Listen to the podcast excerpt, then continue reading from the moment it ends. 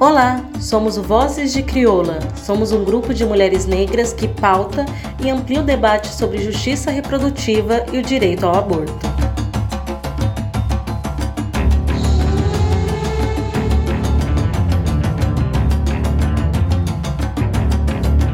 Oi, sou Eloa Mota, comunicadora. Olá, eu sou Vitória Regia da Silva e sou jornalista. E esse é o último episódio de podcast da série Vozes de Crioula. No podcast de hoje vamos falar sobre saúde sexual e direitos reprodutivos da população LBT. Bom, quando a gente fala de direitos reprodutivos, eu acho que todo mundo já conhece um pouco desse termo, né, do que ele representa. Mas tem outro conceito muito interessante que é o de justiça reprodutiva, que foi cunhado inclusive por mulheres negras. Eloá, você pode começar falando um pouquinho da diferença entre direitos reprodutivos e justiça reprodutiva? Direitos reprodutivos são sobre a autonomia de mulheres e pessoas com útero na decisão sobre o número de filhos que terão, momentos de gerá-los, tanto quanto de não tê-los, além da possibilidade de vê-los crescer de forma segura. E esses direitos, eles são atravessados por uma série de desigualdades de gênero, de raça, de classe, além da aceitação de diferentes tipos de sexualidades e identidade de gênero, que dentro de uma sociedade é, patriarcal e principalmente cis heteronormativo nega esses direitos sexuais a essas mulheres e pessoas com útero. Então, a justiça reprodutiva é um conceito criado é, que tenta explicar né, e cunhar essa luta por direitos sexuais e reprodutivos. Esse conceito é muito interessante, né, Lá? Porque ele foi criado em 94, numa conferência lá nos Estados Unidos que reuniu só mulheres negras e que cunharam esse tema como uma forma de integrar essa saúde reprodutiva, esses direitos reprodutivos com a questão da justiça social, já que a gente não pode ignorar essas desigualdades sociais, o racismo dentro da saúde, principalmente no acesso a esses direitos reprodutivos, né? Então é um termo muito interessante que nasce dessa reivindicação dessas mulheres negras, mas que hoje ele não abarca só essa desigualdade racial ou de classe, mas essa falta de diversidade sexual e de gênero também dentro dos direitos reprodutivos. E acho que aí entra toda essa discussão da justiça reprodutiva para a população LGBT, né?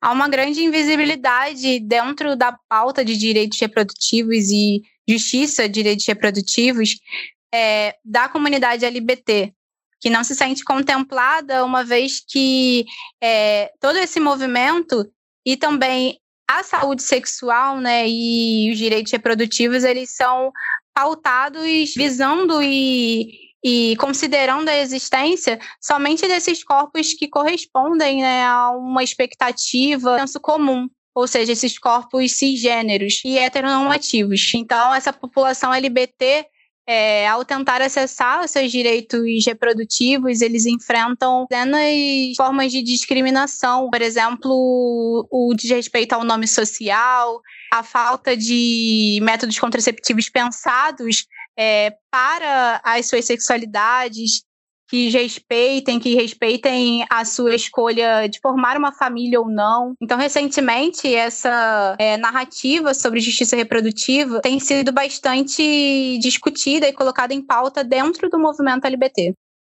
É, isso é muito importante, porque como você estava falando, a, as pessoas LGBTs no geral, elas são muito vulneráveis nesse atendimento às necessidades básicas, né? Principalmente aí o acesso aos serviços de saúde.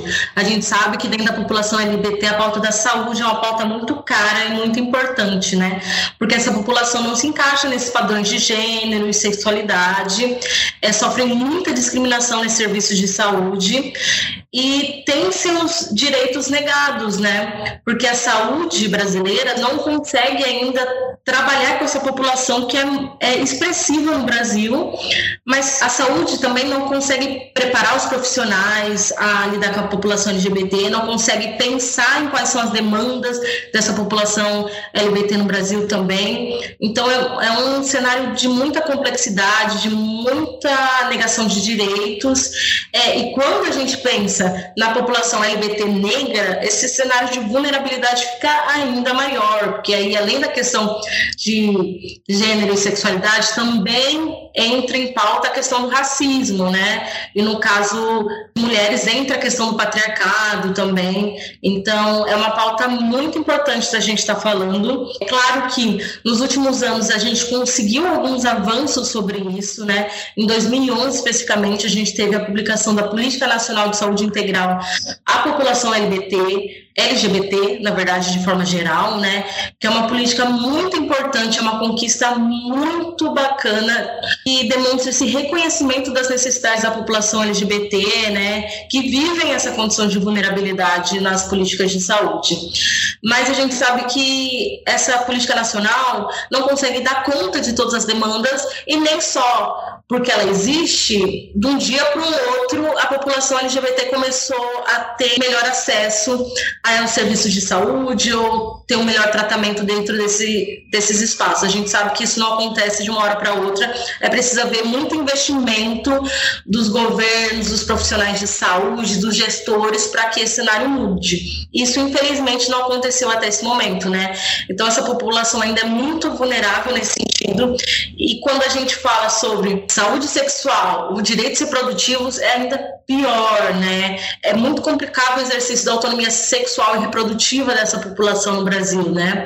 E a saúde brasileira não consegue trabalhar especificamente com esse tema da saúde sexual e dos direitos reprodutivos da população LGBT. E para nos ajudar a falar mais sobre direitos sexuais para a população LGBT, convidamos Leonardo Peçanha, professor de educação física, homem transnegro e pesquisador de gênero e sexualidade. Vozes de Crioula. Para além de protesto, queremos ser proposta.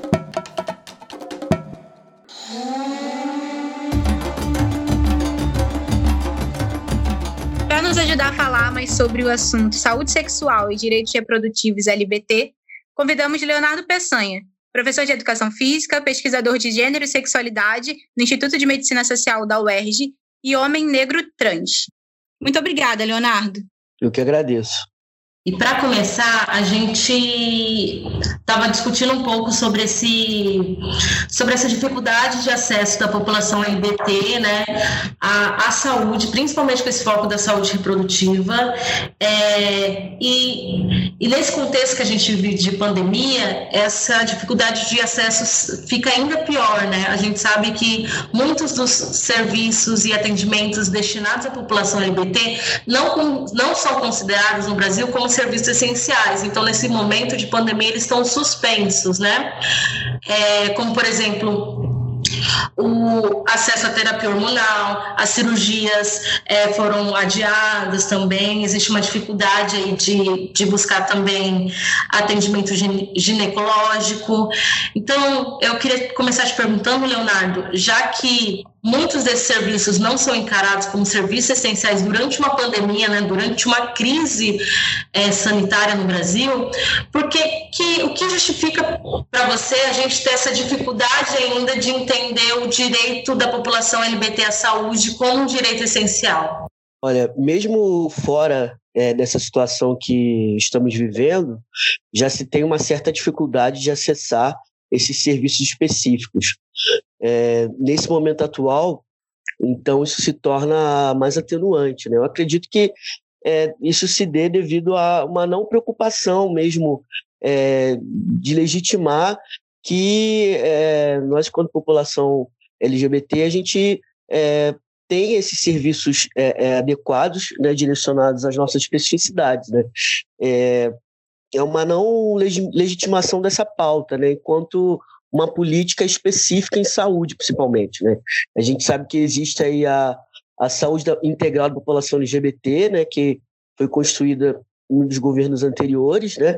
E isso na prática né, a gente vê acontecendo, mas quando é, a gente é colocado nessa situação de pandemia, isso acaba que fica algo como se fosse separado, né? Como se uma pessoa LGBT é, não talvez não, não, não pudesse acessar esse serviço de uma maneira é, é, mais facilitada por conta do caos que já está na saúde. E se for uma pessoa LGBT que pode vir a ter a pandemia, né? Como que a gente vai unir o cuidado em saúde da, da, da, da do Covid e da pessoa LGBT? Né? Se mistura muito. Então, é uma demanda né, específica que é, nos é colocado né, nessa situação e fica uma lacuna, né? Eu acho que é uma não preocupação mesmo de entender que a gente também tem nossas demandas em saúde, que essas demandas elas, elas devem ser encaradas como também essencial.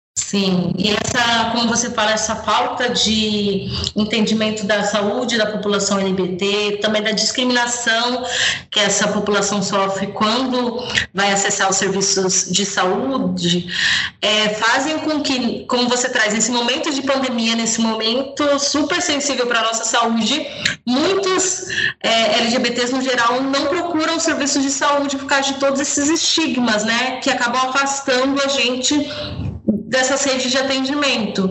É, no, na última semana, no dia 28, é, o pessoal do coletivo Vote LGBT, inclusive, soltou uma pesquisa falando sobre, chamada LGBTs na pandemia, que fala muito sobre, sobre isso, né? Mostra que a população LGBT, de forma geral, é muito vulnerável na, na, área da saúde, né? E que eles criam até um índice de vulnerabilidade para falar sobre, sobre essa falta de. essa vulnerabilidade, essa falta de acesso. E que nessa pesquisa eles mostram que a população trans aparece como a mais vulnerável dentro da área da saúde. Depois vem as, as pessoas negras, indígenas, e depois vem é, as outras orientações sexuais como as pessoas bissexuais. Então, é, é interessante ver que nesse momento de pandemia, essa dificuldade de acesso se mostra também, né? E que a, continua a afastar essa população LGBT da saúde, que é um lugar muito importante para gente, né? Ah, com certeza. É, a gente vê aí diversos casos né, de não, não cuidado em saúde em atendimentos ginecológicos para mulheres lésbicas e bissexuais e homens trans, né, em acesso a demandas específicas de pessoas trans nos serviços de saúde, serviços que são voltados específicos para essa comunidade, é, isso já acontece de uma maneira geral fora do, desse ambiente de pandemia que estamos vivendo. Nesse ambiente, isso só aumenta, né? E eu fico me, me, me perguntando é, como que as pessoas estão é, lidando com isso de, de, de forma coletiva, né? O que eu vejo é as ações da própria comunidade, né, em estar tá preocupada em ajudar a minimamente dar um retorno para essas pessoas no cuidado em saúde. Então vejo movimentações mais da comunidade em rede, né, colocando em rede contatos com outras pessoas para que isso seja suprido, porque de uma maneira é, é, geral da saúde de um todo, está tá muito difícil, né? E aí se soma é, os, estigmas, os estigmas que a população já, já, já sofre no cotidiano com a própria Covid, né? Que é, são, são dois atenuantes, né? A, a, Covid e o estigma que a população é, LBT já passa. Então, isso somado se torna algo ainda mais é, é complicado. E o acesso a esses métodos contraceptivos, como você disse, justamente é anterior à pandemia. E se hoje em dia, com essa, esse caos na saúde pública, esses métodos contraceptivos eles é, se apresentam escassos a, a mulheres cisgêneros, é, por conta de, da ausência né, da campanha de distribuição é, de métodos contraceptivos, unidades de saúde públicas fechadas, então essa população LBT ela fica restrita a ter um acesso a um, a um atendimento é, de saúde é, que são essenciais, né? E anteriormente mesmo a isso, esse, essa falta de acesso, ela se dá justamente pela falta de métodos contraceptivos específicos para a população LBT. Então, por mais que hoje em dia, é, por conta da pandemia, esse direito sexual e reprodutivo ele tenha se intensificado, é, já é algo realmente anterior e estrutural, né? Essa falta de tecnologia e investimento público para pensar a saúde reprodutiva é, para todos, que englobe todos esses corpos e todas essas identidades, né? Sim, isso é surreal, porque como a gente está num contexto de isolamento social, que as pessoas estão mais em casa, né? Quem pode estar em casa está mais em casa, é, a gente sabe que nesse momento, os pesquisadores até falam isso, é, de que você aumenta muito, pode aumentar muito o número de relações sexuais, desse tipo de coisa. E isso faz com que os métodos contraceptivos e a prevenção das ISTs, né, das infecções sexualmente transmissíveis, sejam ainda mais importantes nesse contexto.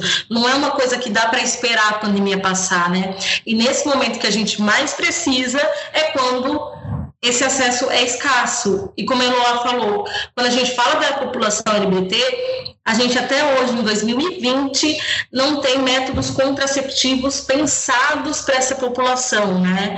É, que tem que usar de de coisas não muito legais, assim como formas de se prevenirem, né? É, tem que usar de gambiarra para prevenção de ST, por exemplo, o que faz com que muita dessa população não use é, nada e não se previna de ST, né? Fique numa situação de ainda mais vulnerabilidade a isso. Mas, Leonardo, quando a gente fala dessa questão dos métodos contraceptivos, prevenção de ST, eu vejo que esse debate pelo menos quando a gente, mulheres lésbicas, bissexuais, cisgêneros, faz, é, fica ainda muito no, no nosso âmbito, né? De, de, prevenção, mas como que isso chega para os homens trans, essa questão da prevenção de ST e métodos contraceptivos? É uma questão importante, uma pauta importante também? É uma pauta muito importante e, e existe também uma, uma lacuna muito grande porque também não existe métodos de prevenção específicos para homens trans, pessoas transmasculinas. É, o que a gente tem foi uma, uma dentro da saúde uma cartilha em 2018, né, é, de homens trans, de saúde, ativistas, né, é, saúde do homem trans e pessoas transmasculinas. Está na, tá nas redes sociais para quem quiser acessar né, que lá dão algumas diretrizes né, para que essa, essas ISTs elas possam ser é, minimizadas né, na, na, nas relações. Mas não existe é, é, algo direcionado né, e pensado especificamente para homens trans pessoas transmasculinas. Até porque tudo que é pensado é sempre numa lógica cisgênera, né, cisnormativa, e o que, o que se tem é, pensado e usado, é, algumas é, algumas diretrizes estão até lá nessa mesma cartilha, são métodos que é, mulheres cisgêneras já usam, né? Então, por exemplo, a gente tem o plástico filme para sexo oral, é, a própria camisinha, né, usada, a camisinha externa, né, usada também, né? Então, assim, são é, gambiarras, como você mesma já falou, que são pensadas também para nós, né? Mas existem diversos tipos de práticas sexuais, né? Pra, todas as pessoas, né? E quando a gente pensa no caso de homens trans, é uma lacuna que ainda é um pouco até mais profunda, devido à maneira corporal, né? Que o, o, o a readequação é, pensando em homens trans que fazem reposição hormonal, de como o corpo, né, como o corpo e o genital também ele vai se reconfigurar. E aí não se tem, por exemplo, um, um, algo que seja feito para é, proteger esse genital que está reconstruído, né, devido à, reposição hormonal. Não se tem nada pensado. Então, existe uma lacuna em saúde, né, o que eu percebo é que é, existe uma movimentação de próprios homens trans, pessoas transmasculinas, que são pesquisadores, né, que estão tentando tensionar esse lugar dentro da saúde, pensando estratégias de proteção, mas ainda é algo bem no início pensado por nós porque de forma estrutural ainda temos ainda que avançar muito. Você comentou sobre essa lacuna dentro da saúde reprodutiva é, e um, um ponto é, que vem sendo defendido, né, principalmente é, pelos homens trans, é durante esse processo transexualizador, né, essa capacidade reprodutiva é, ser tirada nesse né, direito da, da capacidade reprodutiva quando você é colocado à frente de uma escolha. Ou você escolhe é, seguir com o seu tratamento hormonal, é, ou até mesmo a, é, a cirurgia de transexualizadora, ou você escolhe poder gerar um filho biológico. É, porque hoje em dia a, a saúde, é, como você disse, né, ela não é, pens ela é pensada de uma maneira cis heteronormativa. Então, ela não dá essa possibilidade é, e, ao mesmo tempo, ela nega o direito daquela pessoa é, trans em é, exercer o direito de gerar ou não, né, de é, o direito reprodutivo. Então, eu queria que você comentasse mais um pouquinho sobre isso, é, sobre como esses é, esse processo transexualizador que hoje em dia o Sistema Único de Saúde oferece e como ele não garante a saúde reprodutiva para pessoas trans.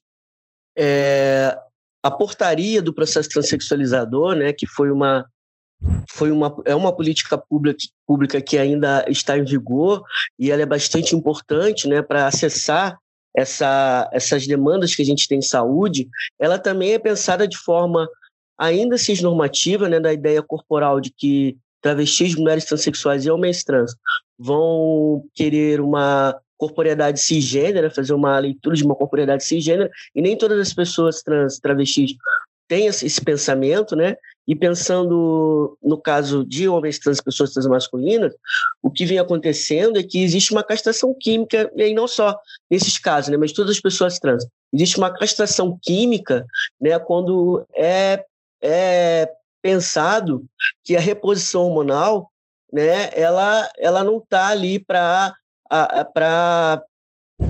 pensar uma gravidez, uma gestação paterna, né, uma parentalidade do homem trans ou uma, uma maternidade de mulheres trans também. É, e isso é, é devido à, à maneira como a, a portaria está hoje, não tem nada dizendo é, sobre a questão de direitos sexuais e direitos reprodutivos. Então é como se a pessoa trans, né, como se toda pessoa trans quisesse fazer uso da reposição hormonal, né, isso não é, não é uma realidade, vão ter pessoas que também não vão querer, assim como os procedimentos cirúrgicos, né, é importante que esteja garantido esse direito, mas esse direito ele não pode ser apenas é, é, pensado como é, comum para todos e todas e todos, né, as pessoas vão acessar ou não, mas ele deve estar garantido. Então, é, é quase que uma castração química. Quando você começa a fazer a reposição hormonal, e aí pensando em homens trans, é, é quase que como é, esse homem trans ele não pudesse gerar. E a gente já tem provas, né, com, é, não só cientificamente, mas reais, de que o uso da testosterona a longo prazo ele não garante que o homem trans não engravide. Então, a gente tem pessoas é, transmasculinas e homens trans que fazem uso de reposição hormonal que estão engravidando. E depois que esse homem trans é, aparece né, grávido, é que vai começar a problematizar que a testosterona por si só ela não está é, é, inibindo de que homens possam gestar, isso é, isso é uma questão. Ela, ela não garante que é, esses homens trans possam parar sua é, reposição hormonal para fazer é, a sua gravidez de forma segura. Então, existem várias, várias lacunas na portaria também que não garante essa, essa gestação paterna né, é, de forma segura. Então, existe uma, uma não legitimidade da parentalidade, da maternidade de pessoas trans. Né? Isso seria uma, uma política que está em construção, que também está sendo tensionada por nós. Sim, isso é muito importante, é uma pauta que, que eu acho super essencial, porque como você traz, existe todo esse estigma que faz com que nas próprias políticas de saúde não seja pensado em garantir esse direito à reprodução, é, mas mesmo quando muitos, por exemplo, homens trans é, escolhem esperar é, a, sua própria transição, né, ou passar pelo processo transexualizador para poder gerar uma criança, mesmo quando é, eles conseguem isso, essa parentalidade ainda não é reconhecida, né? As pessoas não conseguem entender que pessoas trans são pais e mães e que não há nenhuma diferença nesse sentido das pessoas cisgêneras. Então, isso é, é muito complexo, né? Porque de um de um lado e de outro você tem essa falta de garantia e essa falta de reconhecimento. Como você falou, Leonardo, a própria portaria do processo transexualizador não garante esse direito. Quando a gente vai olhar a Política Nacional de Saúde Integral LGBT, é, que é uma base né, desses atendimentos e dessas demandas da população LGBT, ela também não se atenta muito a isso. Tem uma frase que está no documento que eles falam que deve ser garantido os direitos sexuais e reprodutivos da população LGBT, mas eles não explicam como que isso deveria ser feito. Então eu queria perguntar para você o que, que você acha que deveria ser feito nesse sentido. O que, que o SUS poderia garantir é, para as pessoas trans no que se refere à saúde sexual e direitos reprodutivos? Esse debate, você colocou muito bem, Vitória, esse debate ele já vem sendo discutido lá no exterior, nos Estados Unidos, por exemplo, e o que a gente hoje demanda é que isso seja, seja garantido de, de, de maneira mais explícita, principalmente na portaria, né, que é, é hoje é, o documento né, que nos, nos, nos, nos resguarda esses direitos. Né? Embora a portaria hoje né, ela está defasada, e por conta do momento político né? A gente tem uma grande, um grande desafio em relação a isso. Agora, o ideal seria que, é, na portaria, nos garantisse né, direitos reprodutivos, como, por exemplo, é, salvar, é, é salvar não, mas é, guardar óvulos e espermas de pessoas trans, homens e mulheres trans travestis, para que posteriormente é, essa, esse direito de gerar e serem mães e pais biológicos fossem concedidos, né? E aí entendendo que esse procedimento é um procedimento caro, né? E até que ponto, né, o governo, né, é, vai estar é, disposto a garantir um, um, esse direito em saúde reprodutiva e sexual que é caro, né? Sendo que até para pessoa cis isso também é caro, né? E aí de novo a gente pensa no estigma, né? Que é uma dificuldade também de pessoas é, que já vive uma vulnerabilidade de, estar acessando esses, esses tipos de, de, de acessos. Então, um, uma das questões seria essa, que já ajudaria bastante. Guardar né, em bancos de, de, de óvulos, de espermas, esse material é, que posteriormente poderia ser usado. Outro detalhe seria também adoção. Adoção também é uma, uma demanda. Né? A gente entende aí que para pessoas cisgêneras, isso acontece também com dificuldade, pessoas LGBTs também têm essa dificuldade por conta do estigma, já vem acontecendo. Para pessoas trans, não é que não aconteça, mas também por conta dessa da história de vida e do que se entende com a pessoa trans na sociedade, isso pode ser um problema, né? Não é que não, não é que, que, que não, não vá acontecer, mas pode ser a gente eu pelo menos tendo a pensar que por conta do que se entende do que é ser trans, isso pode ser uma dificuldade.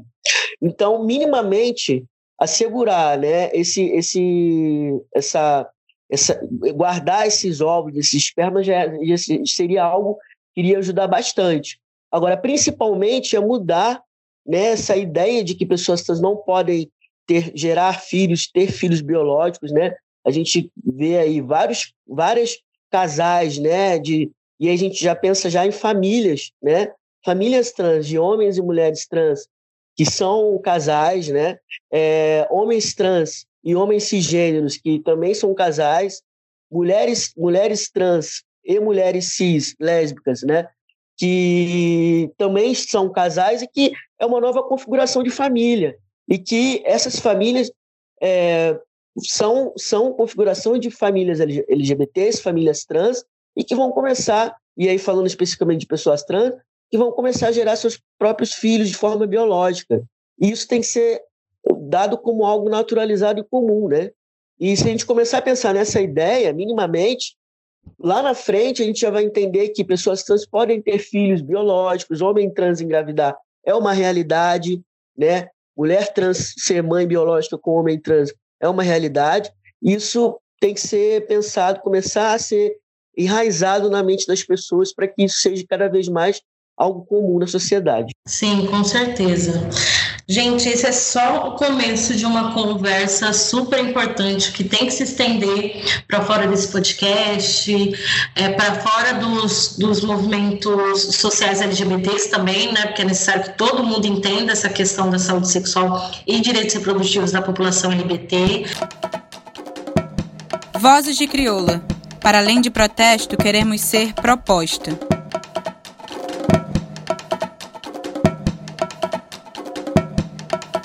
Esse foi o podcast de hoje do Vozes de Crioula sobre saúde sexual e direitos reprodutivos LGBTs.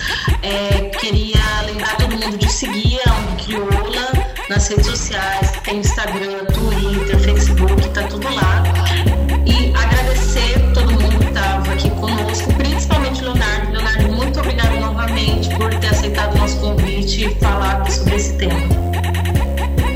agradecer o convite, a oportunidade. Tenho um grande carinho pela ONG Crioula, né, que sempre traz temas importantes, interessantes, está sempre problematizando questões é, interessantes que a sociedade deve estar inteirada. Então, grande beijo para todo mundo e foi um prazer. Relembrando que esse é o último episódio de uma série de podcasts sobre justiça reprodutiva.